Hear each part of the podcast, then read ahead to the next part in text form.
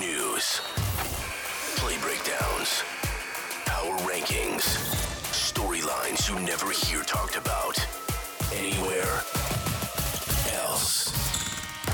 It's all straight shots here, fired by straight shooters. S and Gun. This is the Objective Basketball Podcast. Ladies and gentlemen, welcome to the Objective Basketball Podcast. Uh, no Lauren this week. She'll be back. Uh, she'll be back on Thursday when we talk about you know the NBA a little bit more generally. But as I mentioned on Twitter, we do have a guest, and he is jumping on to talk about the the great Minnesota Timberwolves, the number one seed in the Western Conference, Minnesota Timberwolves.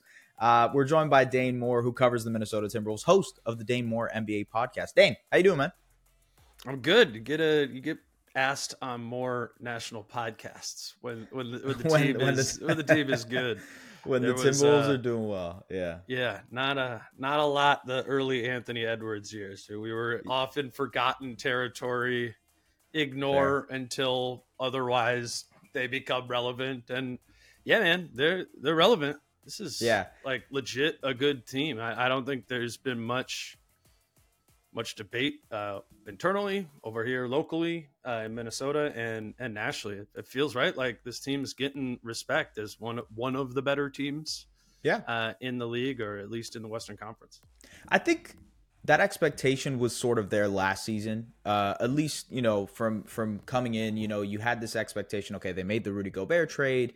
Um, now this team is ready to kind of get off into the next stage of whatever it's going to be, and injuries derailed that. Right, KAT went down for a large portion of the season. Then later, when he came back, you had Naz Reid and Jalen McDaniels and all, Jaden McDaniels and all that. You know, injuries just piled up, and you were never able to get this momentum going. Now it seems like that momentum is there. Um, and I guess the the the calling card for this team so far this season has been their defense. They were number one for the first two or three weeks, and now they've kind of fallen to third. Um, obviously, I mentioned the best record in the West part, but I guess for people who may not be watching Timberwolves games still, and to be fair, like if you aren't, you should be because they are a lot of fun to watch now.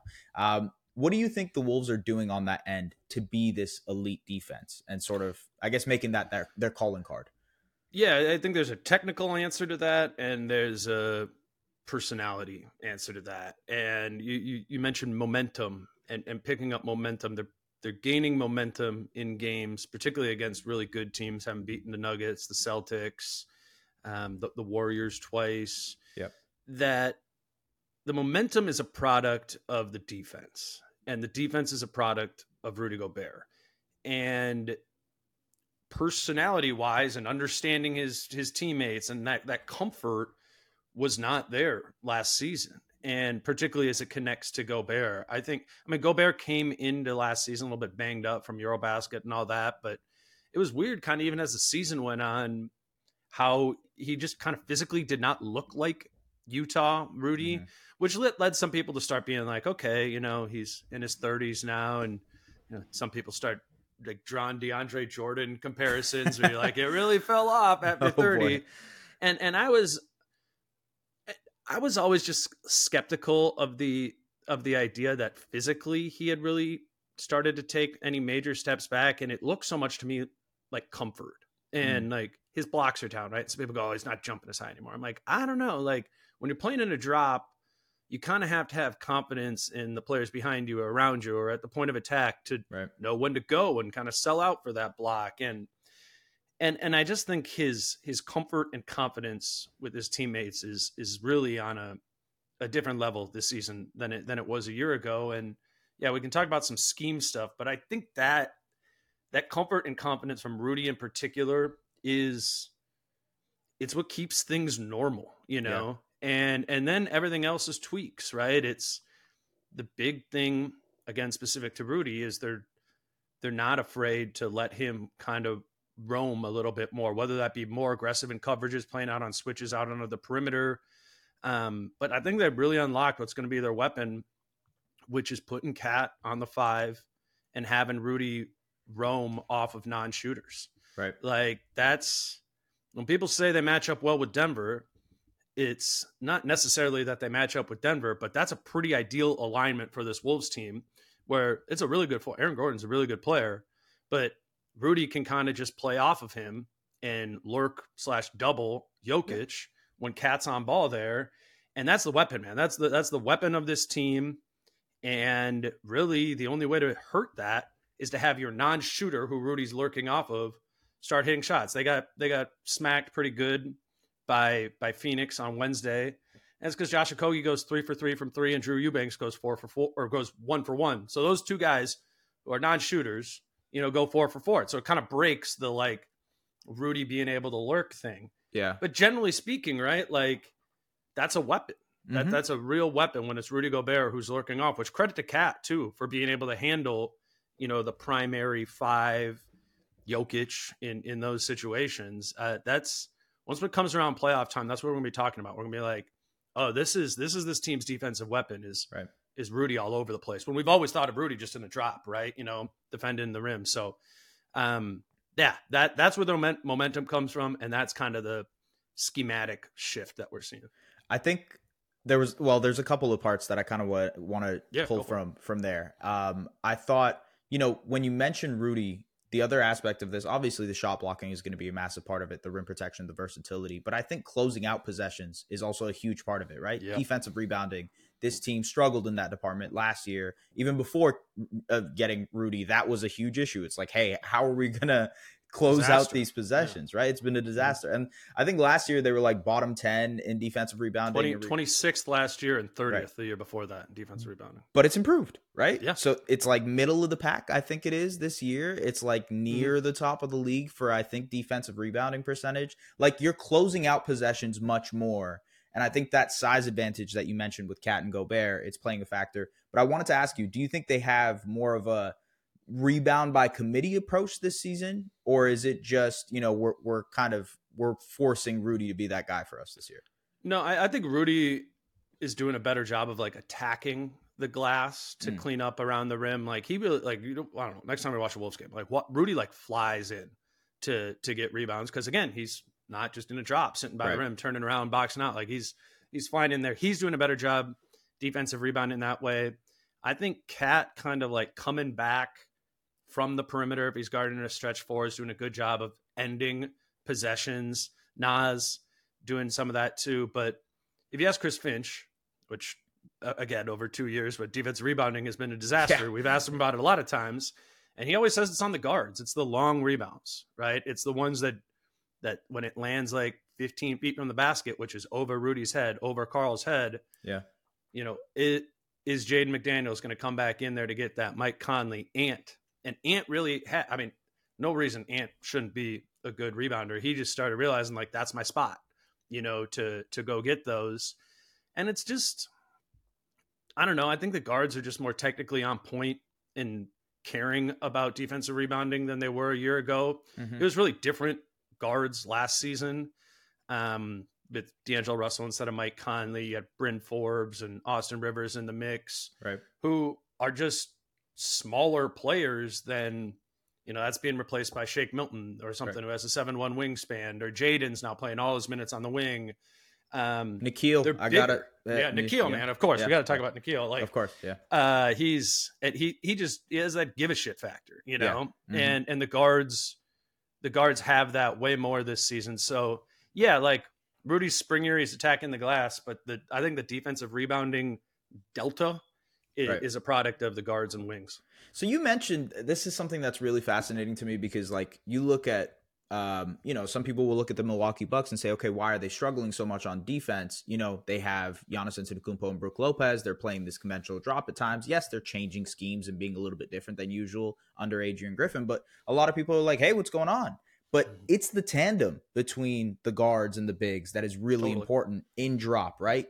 Going over, chasing over these screens. The Houston Rockets, they've been very successful this year on defense because, hey, Fred VanVleet and Dillon Brooks are going after and fighting through all of these screens. And I think you're seeing that this year with the Timberwolves as well. You see Ant fighting through, Conley, obviously, fighting through, Nickeil Alexander-Walker, Jaden McDaniels, like you mentioned.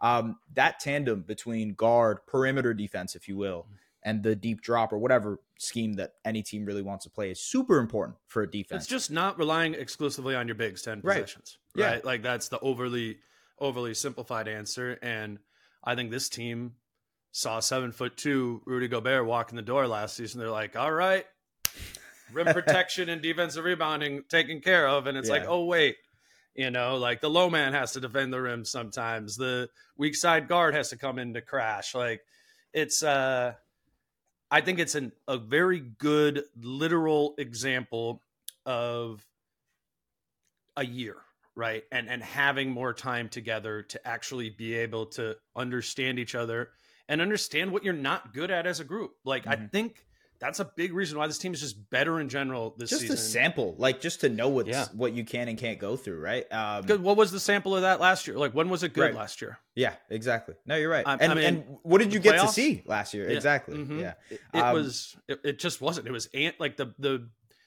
the best months were when the team looked nothing like it is ever going to look at. When they were Right. like, all right, like D like D'Lo's hurt, Ant's the point guard, and we're only playing with one big.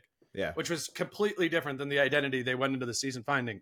They chose an identity this year, and they're executing on that identity, which was supposed to be the identity um, of of a season before. So I think that's a credit to Finch too for like not giving up, Yeah. and He- and a credit to Tim Connolly for believing in continuity. Man, you you know it's funny because Tim Connolly comes from Denver, and everybody praised Denver for the continuity, right? It's like stick with Mhm. your guns, stick with what you had, and they did that for you know multiple Mhm. seasons and turned into a championship. I think I think it is underrated, especially when you have the talent, when you have Anthony Edwards, KAT, you know all those guys, the the core, the foundation of what can be, and maybe you know later on we'll get into the financial implications of of keeping that core together, but ultimately like. Hey, That's a less fun conversation. That is a less fun but it's a real one. I know. I know, I know. Um, okay, look, the defense has been incredible, but the offense has been meh, like middle of the pack ish uh, so far. I think there are some real ways that it can get better. Uh, ultimately, Mhm. just guys shooting more, Jaden McDaniels getting into rhythm a little bit more too. Um, what have you seen that maybe feels like okay, this this can tangibly get better versus okay, this is a flaw. Like this is not something that's going to work. Is it still the is it still the wonky space thing with KAT and Gobert, or is it something else that's maybe not getting this team to click offensively? It's the spacing. Yeah. Um. It, it and and they were like super intentional about that in training camp and Yeah, in- Finch mentioned the- it, right? Yeah, Yeah, a bunch. Um, it, but like the spacing, even though they talked about it all through training camp or whatever, it wasn't good the first few games. mm-hmm. And it's like, you know, that we all kind of know the typical KAT play now is like the high quad pump and go to the basket. Yeah. Well, Rudy's going to be in the right or left dunker spot. And if he's in the right dunker spot and KAT pumps and goes right, like that gets wonky pretty quick. He's driving his man who's on him. It's an isolation. He's not just blowing by the guy. He's needing to navigate that. He was getting all the offensive fouls because he's trying to clear out his guy before he gets to Rudy's guy coming over to help. And there was just like a handful of possessions early on. I mean, Karl started really poorly offensively. He's been awesome in the last five games. But what's also happened in the last five games is they started positioning Rudy a little bit different. They're like dragging that dunker spot thing out as far as possible. That isn't a corner three. They're putting Rudy up in the slot a little bit more, like elbow extended right there, Mm-hmm. just so KAT. I mean, KAT's a really good driver. He needs a ton of space to be able to do that because he's career high in drives right now, I believe. Right? I think it's like yeah, nine I'm not points. sure that's a great thing, but it's a big part of the game. Like some of those, Right. I mean, my biggest thing with, I mean, I think KAT should have a step back game. I think he should have a jab and shoot game and Right. all that. So the three point volume's up. Like he's really worked on the last few years of developing that pump and go or just taking you off the basket game, and it's been good. Right. But it's it was its best the year before Rudy got here. Well, that's because you didn't have a center who was standing right underneath the basket. So Karl's learning and acclimating to this balance of like, I need to fire threes when Rudy's out there, but I'm also going to play like 18 minutes a night as the five or 15 maybe. Right. And in those minutes, like, yeah, Nas will be in the corner or it's going to be a spread four situation. So he's kind of figuring out how to be the old version of KAT when he's at the five and the new version of KAT when he's at the four. And that's that's critical because when KAT doesn't have either of those going, then he's bad. Right. And and you you get bad KAT and you totally lose the ceiling to this team. Like Right. on a micro scale from game to game or big picture like i you know people particularly the first week you know looking like a problem with KAT whatever it starts the well they need to trade him conversation get Right. picks and a bag of chips and it's like if it's a bag of chips, are the players you get this season if you trade him at the at the deadline. That removes your ceiling for this season. And yeah, maybe like big picture, you're like, well, I don't know, this and that. Well, uh, like tangibly this, season, this is a good team good right now. Season. Yeah, they're yes. a good team right now. It's hard to it's hard to convince yourself to say, "Hey, we should trade a guy who's by the way been with the franchise for his entire career." Um, mm-hmm. and and let's trade this guy who is on probably like okay the contract stuff you know the financial implica- implications again mm-hmm. but ultimately when you're already really good and you've started off the season well, and hey, yeah. maybe there's a chance you can be frisky in the playoffs and get to the conference finals or, you know, the in season tournament. Hey, there's a chance the Timberwolves could win that thing, and that would be huge for this franchise, too. You know what I mean? Like, hey, I know it's it's a great, I'll talk, I want to talk to you about the in season tournament after, too. But I mean, like, it just, there's more at stake than just, hey, uh, trade him because for this sure. is not working out right now. Um, okay. Wanted to well, ask we should, you. Also, we should tie that into the financial thing because it's okay. so. Like, like sure, so, sure. So Are we going to talk? Let's let's talk yeah, about it now. We, we should okay. do it because it's because it's it's like it totally cannibalizes your chances of going to the Western Conference Finals this year. Yeah, if you make a cost cutting move or roster rearrangement move to let KAT go. Right give away that this like that it's not happening this well, year. Well, also you're not going to get a lot right now, exactly because right? because of yeah. how big his con- his contract is. But he makes 36 million this year and it jumps to 52 next year, and that's mm-hmm. a 16 million dollar gap right there. And they're already at the second apron line yeah. with that 52, and that's with Mike Conley and Kyle Anderson, unrestricted free agents. And this team, I promise you, does not work without those two guys. Well, I and mean, so, I, if you look at the numbers, it absolutely does not work without those it, two guys. It, numbers, yeah. watch it, whatever. Yeah. Know those two guys. Like, that's the real thing. No Kyle Anderson and Mike Conley, like, critical for for Ant, for Karl, for Rudy, for Finch. Yeah. They love those two guys. They need them. And so it, like, kind of, well, as this will naturally be a, a topic of conversation come the trade deadline, is you know people will will look at the financial figures and talk about KAT like there's an argument to be made there too that is like all right you do trade KAT for whatever it means you get to keep mike conley and kyle anderson next right. season. You can re-sign them maybe with that 16 20 million of space that you would have below the second apron line. So it's a fair conversation.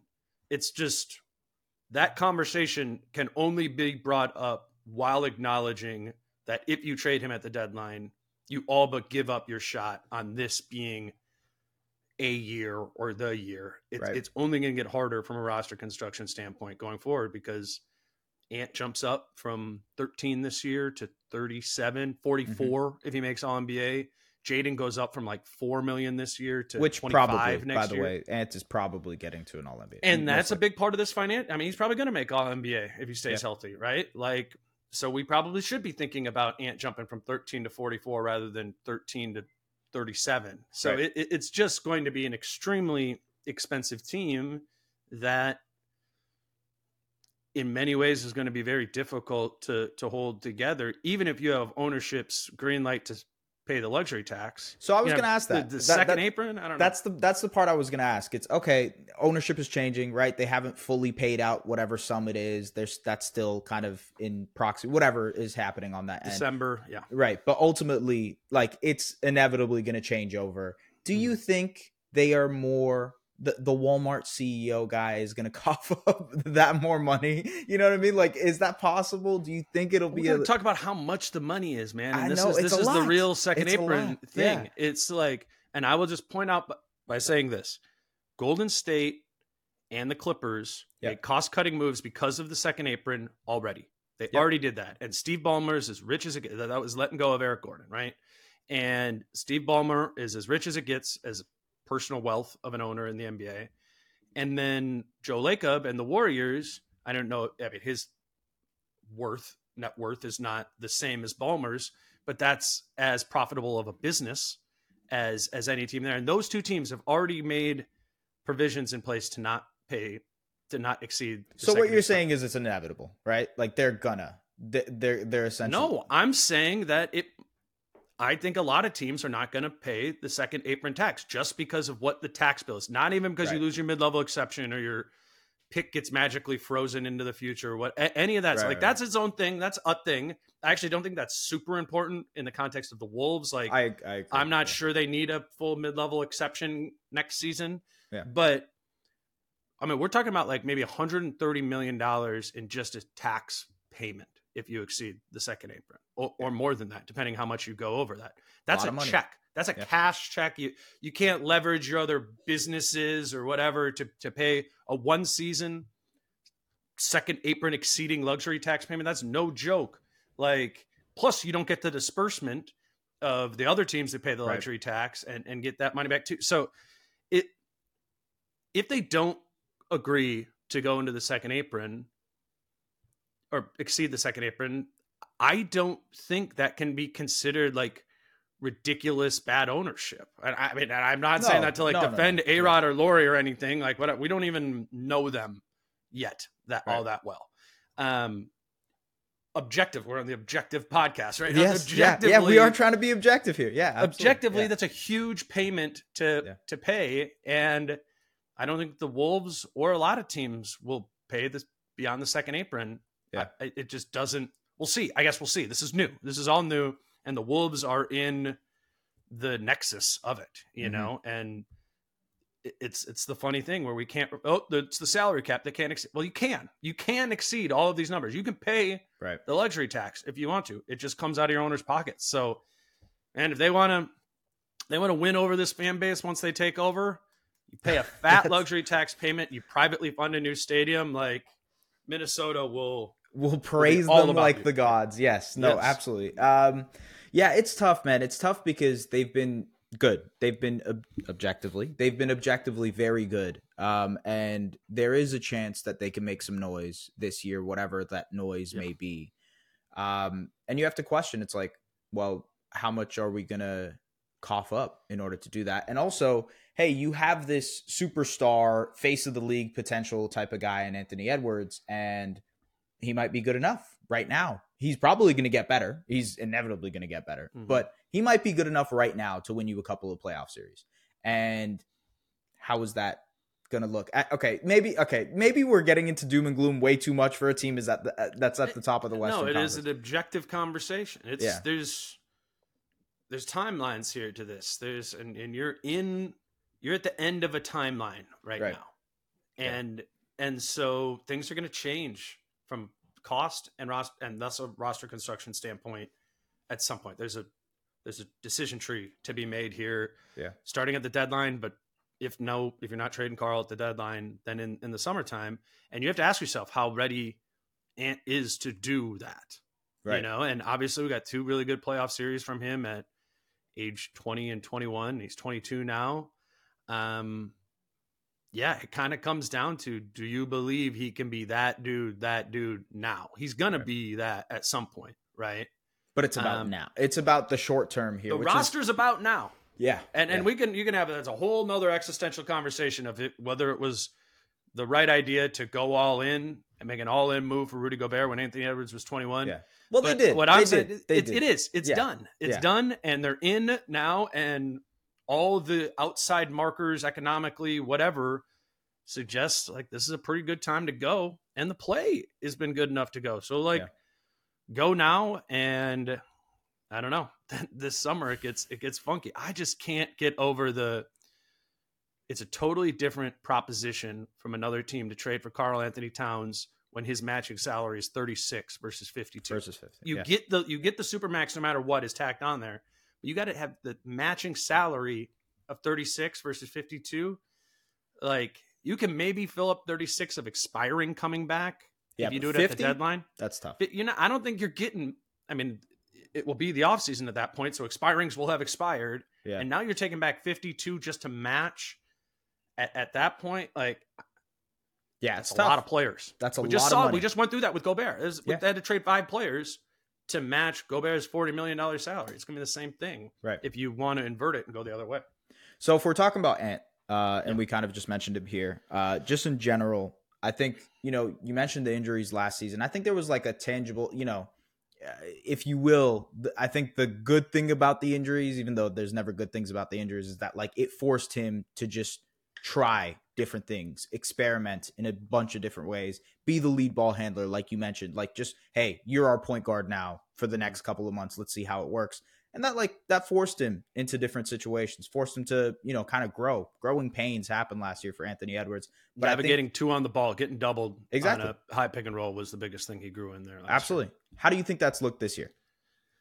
Um, I'm loving his when he gets to the middle of the floor through coverage and finds skip passes to the corner. Like mm-hmm. he had a great one in the second Golden State game. Mike Conley hits it there. Right.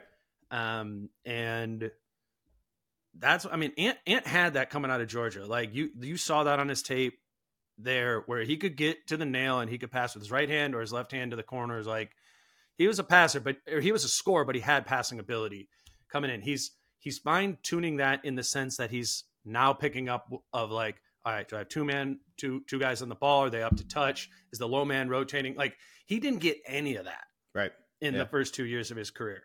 He gets more of that now. He do, he's not. It's still not like it, it, it's a long ways from Luka, right? Mm-hmm. Who's the best at that, but it's it's improving, and that ultimately is opening up him to be a real weapon in in the middle of the floor. The push pull is all right, he's in the middle of the floor. If he doesn't pass that, that's a ton of mid range jump shots. And he's taken a ton of mid range jump shots and he's made a ton of contested like, looks too, because there's like a lot of help at the nail being sent at him. Mm-hmm. And like if he's driving the ball, there's there's just and he still crowd, shoots through. Right? Yeah, he right. he shoots through it all the time. And and again, he's shooting pretty well. He's like high 40s, I think, from the mid range thus far this year. But in his first three years of his career, he shot better from three point range like 37% than he did from mid range, so right. 35, which is bad. Like he's not been an effective mid range shooter in the aggregate in his career. So I think that's what they're kind of navigating right now. I mean, we asked Finch about it a lot, and he's like, oh, I like them when they go in. And they are like, it's not like he should be removing some of those. Some of those are kill shots. I mean, he ended Boston, if you watch that game, with being able to get into the middle, middle of the floor and take tough contested mid range shots. Like, he can kill with that, but what's the balance, right? Like mm-hmm. how many is too many? Um, who are like if I'm going to the middle of the floor and it's Mike Conley in the left corner and Jaden McDaniels in the right corner, those are pretty good corner shots. If it's Kyle Anderson and Shake Milton, like, all right, maybe this is a time to to take the mid range shot. But that's calculation on the fly, different defenses getting thrown at him. He's learning there. I don't know. Again, if Luka's a A plus, uh, it's like a B minus maybe in that right now, yeah. which suggests more ceiling. That's kind of what I'm going to be tracking over the course of the year, though. Like, does that B minus get up to an A minus by the end of this year or three years from now? That's yeah. that's going to be there's, a real telling thing. There's moments I remember from the Celtics game where like real time processing is a thing for him because first second quarter, okay, some of those reads he's seeing them but he's not making them, but then Third, fourth quarter, okay, those same reads are there. He's making that read now. Overtime, I need to take over. I'm taking those shots. The attention is now on the other guys because Conley's involved, because, you know, J Mac is involved. He was hitting shots that game. Like there's something there to the real time processing ability in game from quarter to quarter to figure out where those reads are coming from. I think mm-hmm. that's an important part of becoming a lead ball handler in the game. Like people are talking about Cade Cunningham right now. It's like, yeah. How does he going to look and what he ends up being, whatever. That's a different conversation. No, it's but... not a different conversation. It's okay. Cade is on a bad team Very in the third year of his career. And so they're kind of like trial by fire, learn the Luka way. Yeah. You know? And the only time they really went into that was last year when KAT was down because and by the way, he didn't look team. that bad. He did not look like yeah. there were moments. There were definitely moments where like he was shooting way over mm-hmm. what he was. But like there, it, there was. I thought there was tangible growth there for last season. It's just an interesting question for all these types of players, right? Who like have the skill set to become the heliocentric sort of Luka Harden type player. Yeah. Do like that's a high bar and you go, Ant, you have maybe the capability to do that. Cade, maybe you like have the skill set. Are we going to lean all the way into that though and make you an offense in and of themselves? The answer here in Minnesota has been no. mm-hmm. except for that month in January where they were forced into it last year for the most part. Right. And and I think that makes some sense with the roster construction. You do have Karl-Anthony Towns. That's also like Finch doesn't want to play like that. That's just like not his preferred style of basketball to play. So he's kind of like rebelled against that. As By the way, to be fair, like team yeah. teams that don't play that style tend to do better in the playoffs. Like the True. Helio ball, sometime actually most of the times, other than yeah. when you're LeBron James, doesn't really work out. Like no, the best version is when you can Jayson Tatum it right, and you can situationally go to it, and then you have other options and ways in which to get going to, which the Wolves have. Mm-hmm. Like the Wolves have. A, a KAT option there. They can run an empty corner pick and roll with Rudy and Mike. Like, you know, Jaden's a, a, weapon. They got Naz Reid scoring off the bench. Like, yeah, they don't they don't need Ant to have Luka's usage in that type of way. Though it is interesting. Ant's like I looked it up last week. He was like fourth in the league in usage rate. So he's still kind of getting the ball as much as the guys who obsess about getting the ball to, like Luka uh, though maybe finding it a little bit more organically, which I think that does that make sense? Like that, yeah, I think that's what yeah. Finch's goal is yeah. to get there. It's it's in the process of the offense versus you are the offense, right? I'm exactly. I'm a system player versus I'm a system. Mm-hmm. You know what I mean? Like, yeah. um, it's that whole conversation. And you mentioned the bench, which I think you know they have one of the best plus minuses among all benches this season so far. I think some of the fluidity. That, how, that's kind how of do you lies. feel? Do you, do you think that's lies? Okay, yeah. I just I think there's like a level of fluidity with the lineups that you can throw out there that helps mm-hmm. this team, right? You oh, mentioned no, the KAT. There, there's yeah. some good bench stuff. Like yeah, KAT's sliding to the five and he's playing against backup fives. Like that's that's right. great. I guess I'm more like thinking uh, about the Royal bench and like mm-hmm. there's bad there's bad times too. They're not getting much out of Shake Milton. Naz Reid was doing some stuff at the beginning of the year. Yeah, now he's cooled it, off a little. Yeah. It's just like it feels like the bench rotation is about finding ways to empower the starting lineup to like extend out KAT being going to the five at sometimes, or making sure Mike and Rudy are in and out together at all Kyle times. Too, right? Yeah. Yeah, it's like does that make like they're I so don't it's more like, like, you have, focused on a bench identity. Right. I feel, I feel like what you're saying is they might have seven starters versus having a, an mm-hmm. actual bench in the sense that like, okay, Kyle Anderson is going to play some closing minutes, right? Kyle Anderson yeah. might close in some lineups. Uh, same thing could apply to a guy like Naz Reid, who depending mm-hmm. on how the shots falling and whatnot could close sure. in some games. Mm-hmm. You might have seven starters versus five starters and eight bench players, or eh, sorry, whatever amount yeah. of bench players, and that changes the equation for you a little bit. But I do like the fluidity in terms of, hey, we're going to go to KAT at the five now. Naz is at yeah. the four. Kyle is our playmaker, lead ball handler, whatever, off the bench. You have that perimeter defender in Nickeil. Mm-hmm. I think Conley can do, be that for you too. By the way, just as a side, I'm a Canadian, so how's Nickeil doing? Uh, like, I, am big uh, on the guy. I'm big on the guy. I, have I've uh, I've put dude, a lot just, of stock. So he's grown up so much, man. Hell yeah. He's just like, and I mean, obviously, I wasn't covering him before, but the dude's just like locked in, mature um, super like about his business as he. I mean, he that really started at the very end of last season once yeah. McDaniels broke his hand, carried over to Team Canada in the summertime. I mean, like. Yeah. Right, You're just watching him this summer. He's really bought into what he is now, like as a player. Right? that's so big. It's like, man, mm-hmm. teach that to like forty other guys in the league right now, and make them millions of dollars. You know, yeah. like yeah. he he's he gets it right, and and it's been it's been valuable and it's been more importantly consistent for for this team. Um, again, I, would said it before, but Finch would always talk about last season like this team situationally lacks a give a shit factor, and Nickeil is like the embodiment of mm-hmm. a give a shit factor. And and I th- I mean the the last game against New Orleans on Saturday, he just has these Nickeil spurt sometimes where at that big couple, three, yeah, the big three in the possession before that, he mm-hmm. picked off a pass and went down and had a dunk. Like, yeah, um, I he almost I'm, missed that dunk too, which was he funny. did. I know. Yeah. yeah. he almost got hugged there.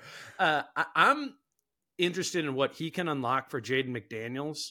Mm. Can he allow Jaden to play off ball more? Jaden gets the for like three years now has gotten whoever's the best perimeter scorer on the team.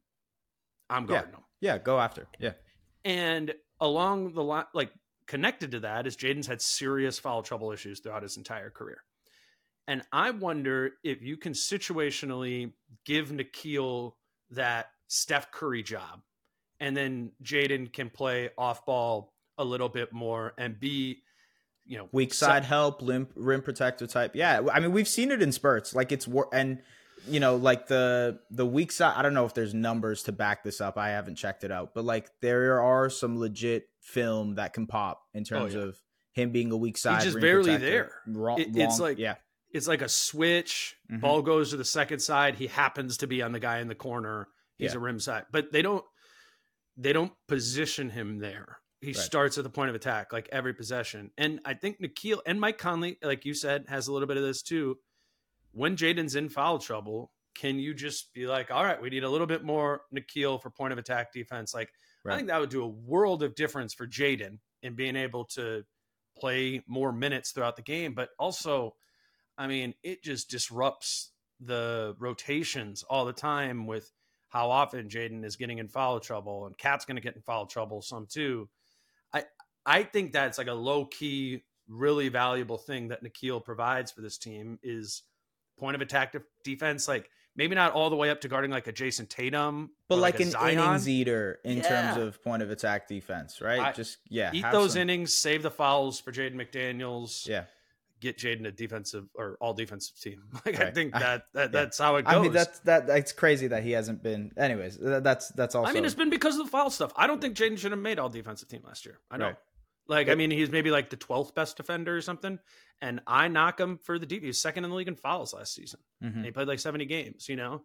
It's that's the that's the one knock on on Jaden right now. Technically, he's elite. The length, the shot contest, like, it looks like a nightmare Right. to you know to be guarded by Jaden McDaniels, but that nightmare comes with some baggage of of foul trouble. And yeah, I, I just think Nickeil could help that a lot. Okay, so I'll ask you this because I'm kind of curious where you're at with it. The JMac, anytime there's like a three and D guy like that, right? It's like, oh Mhm. man, what if he's what if he's that next guy? What if he pops up? And like, by the way, some of these uh, future implication concerns, you know, he just signed his extension as well. Like he's part of this. It could be alleviated from him becoming whatever people expect him to be, maybe as a scorer, maybe as a secondary or tertiary guy for them. Yeah. Where do you sit on that? And his development maybe offensively because we know what he can be defensively and like there can be cleanups there but offensively i think what is where you're like hmm maybe potentially is is he gonna pop away from being a 3 and d guy you know Well, it, it's actually his contract extension he signed last month. I, I think is such an interesting barometer of answering this exact question. Is um, I always went off of the Mikal Bridges number for Jaden in Okay. terms of the extension, which is like 16, 17% of the cap.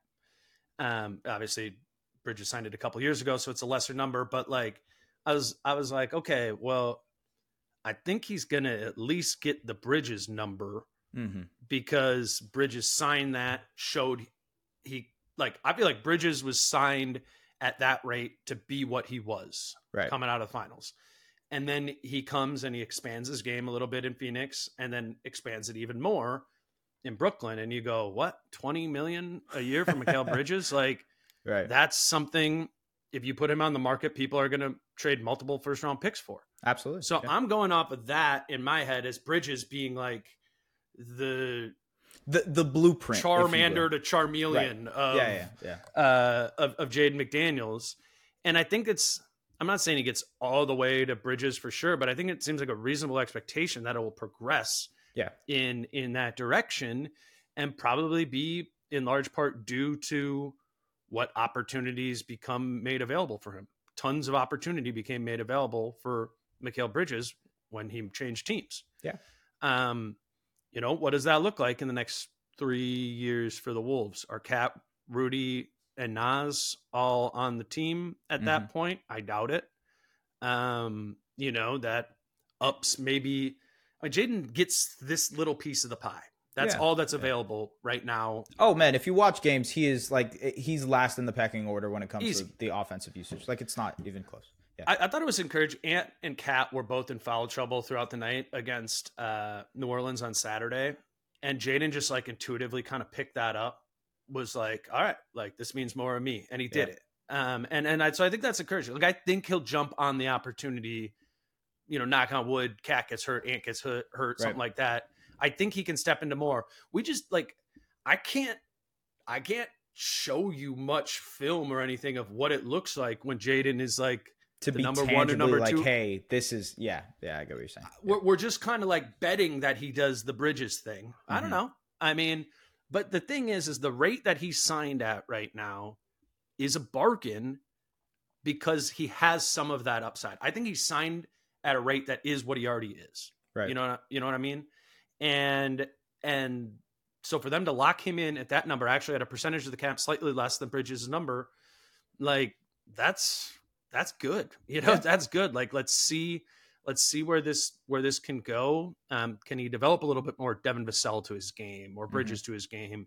To be determined once the opportunity comes. But I don't know if anybody's looking at that contract and rolling their eyes at five years, 131 million. I'm like, I don't know, just wait. Like, No, no. I mean, with with the cap going up, it's not even it's not Yeah. even a conversation. I I think they were pumped about that number internally, they as they should be as they and should I be. think the Vassell number actually kind of screwed them a little bit. Like, Oh, yeah, because they would have got. They he would've got- probably walked in with that number. He was I like, mean, it is, well, what was the final guaranteed number on Vassell? Five one thirty. What did Yeah. Jaden get? Five one thirty one. That's no coincidence, right, right, there. yeah, yeah. So it might have been even. It might have been even less than that had uh, the Vassell thing not happened. But still, whatever. I I, I think that number's gonna be gonna be just fine, and it's just normal progression of once there's more usage available, can you take it and do something with it, Jaden? And can you Mhm. follow a little bit less? yeah, Then yeah. he's going to be a thirty million dollar player making in the low to mid twenties. It's funny. Uh, so I I cover the Raptors, and like one of those guys that always gets discussed is like, hey, three and D guy, maybe potentially OG Anunoby, right? Yeah. And like, Yep. I don't think he has gotten to Bridges level. I don't think he will, to be honest with you. But he sort of Mhm. landed somewhere in between, and maybe that's what the JMac thing ends up happening. It's like he sure. doesn't have to get to Bridges level, but there's a way with you know, uh, kind of like a conservative amount of usage and dribbles like OG can get to 20 a night on any Yeah. given night just because he's become an elite shooter and like can be a nice dump off guy, whatever, right? Like there's a way for guys who don't necessarily get the usage to still be really effective offensive players. And there's there's a world where that happens for J Mac eventually. can I ask you a question? Yeah. What do you think OG OG's free agent this summer, right? Yeah, yeah. Yeah. What do you think he'll get? Whatever his max is, I think it'd be like 44, something like that. So I think that if that's See, the number I I'm mean- thinking. Yeah. So okay, then if OG Anunoby is an A, Yeah. what is Jaden McDaniels like right in now? terms of in terms of like the 3 and D archetype. Like I don't okay, think that far What away. percentage of OG Anunoby is Jaden McDaniels right now? Eighty. Yeah, probably. Yeah. Well, I mean, look, defensively, I don't think they're either of them are that far away from each other. It's the offense where you're like, okay, you're yeah, I Mm-hmm. Yeah. would probably have OG over J Mac. Um, yeah, I don't. I don't totally believe in Jaden's uh, three point shot. Okay, So fair. I, I think that, and like OG, uh, you feel He's pretty become good a forty percent. Yeah, Mhm. yeah. And and to be fair, Jaden shot thirty nine point three percent or something last year. So I, that might Right. be just me looking at big gangly mechanics that aren't always consistent. Fair. But I I don't know. Like, I guess that's my way of saying like I don't think Jaden's next step looks like even if he plays like OG Anunoby right now. I think that's I don't think say. his next Yeah. step is that. I think it's more of the Bridges mold, the Right. cell mode of three and D guy, but that the D part from Jaden.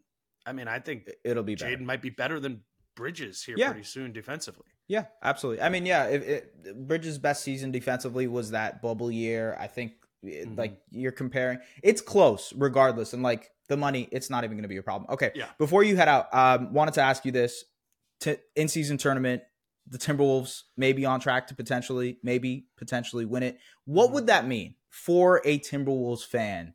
To win the in season tournament. I had a debate with someone the other day who was like, This tournament is stupid, blah, blah, blah, blah. And I'm like, Tell that to a potential Minnesota Timberwolves fan who could potentially win something, an in season tournament, even Yeah. if it is just an in season tournament. What would that mean? Because that was my debate point, really, with someone that I was arguing. I don't think you're gonna love my answer. Damn it. Okay. You know, all I mean, like all right. They they got clowned so much for when Ant and Pat Bev got up on the Oh, the- table yeah. after they when the play it, which was which was awesome. Minnesota fans, Yeah, and so like yeah. and, and they would, I think they would love some of that again. But I really do, honestly, man. I think this group of players like has their eyes set on like a pretty high goal this Yeah. season. Yeah. And all right, cool. Like you win. Like I'm, I'm gonna talk to some of them about it. Like they're taking every game seriously. I think they're like treating themselves like a team that's trying to win 50, 55 games or whatever. Yeah. And to that end, like you got to take all the in, in season tournament games, you know, really treat them as very valuable. And, and I think like, I think what it could be is like something that makes this fan base start to really believe that this team could go somewhere when it actually matters, matters, matters. Right. Uh, this offseason, I think it could be a momentum builder. Uh, but Wolves fans have they want to they just want to be in the playoffs. They want to win a playoff series. I mean, it's been since 2000. It's been 20 years. Yeah. You know, and and I think that's the next step. That's the stated goal by Tim Connelly entering the season. And and now maybe you win the in-season tournament. You just start the first month and a half of the season as having one of, if not the best record in the NBA. Like, okay, let let's let's go from there. I my only real insight thought on the in season tournament is if I'm being totally honest, I haven't put didn't put a whole ton of thought or care into it before it began. But I was in uh, the locker room after the Golden State game, which was the Wolves' second in season tournament game. They were two and zero. Oh. Yep. And it looked like, you know, like we're that going to be in the, this thing. Was that the game? Was that the Yeah. chokehold game? Yeah, It's the okay. chokehold game. So Yeah. afterwards we're in there. It's kind of like chaos in the locker We didn't even talk to- about that. I just realized. Sorry, it doesn't I've talked matter. about it a lot. Yeah, yeah, I- I bet listen you to my podcast. um, but I thought this was cool. I thought this was cool. I like walk in there and everyone's trying to like lurk around Rudy and Jaden to talk to them afterwards, and I was just standing over by Shake Milton and Troy Brown, and they Shake had the standings and the point differentials and stuff pulled up on his phone, Yeah. and they were going through it and looking at like, you know, if we win, we play Sacramento in a week. If we beat them, like we're in. Right. Um, and that's the first thing that I that really stood out to me that I was like, oh, like players are somewhat Invested. invested, in Yeah. this, and and it makes sense too if you think. And I remember I left the media room, or I left the locker room, went to the media room, and I'm like, how much money has Shake Milton made in his career? and, and he's been in the league for five years, so six years, made seven million dollars total, right. five hundred k. That's a lot for Shake. Yeah.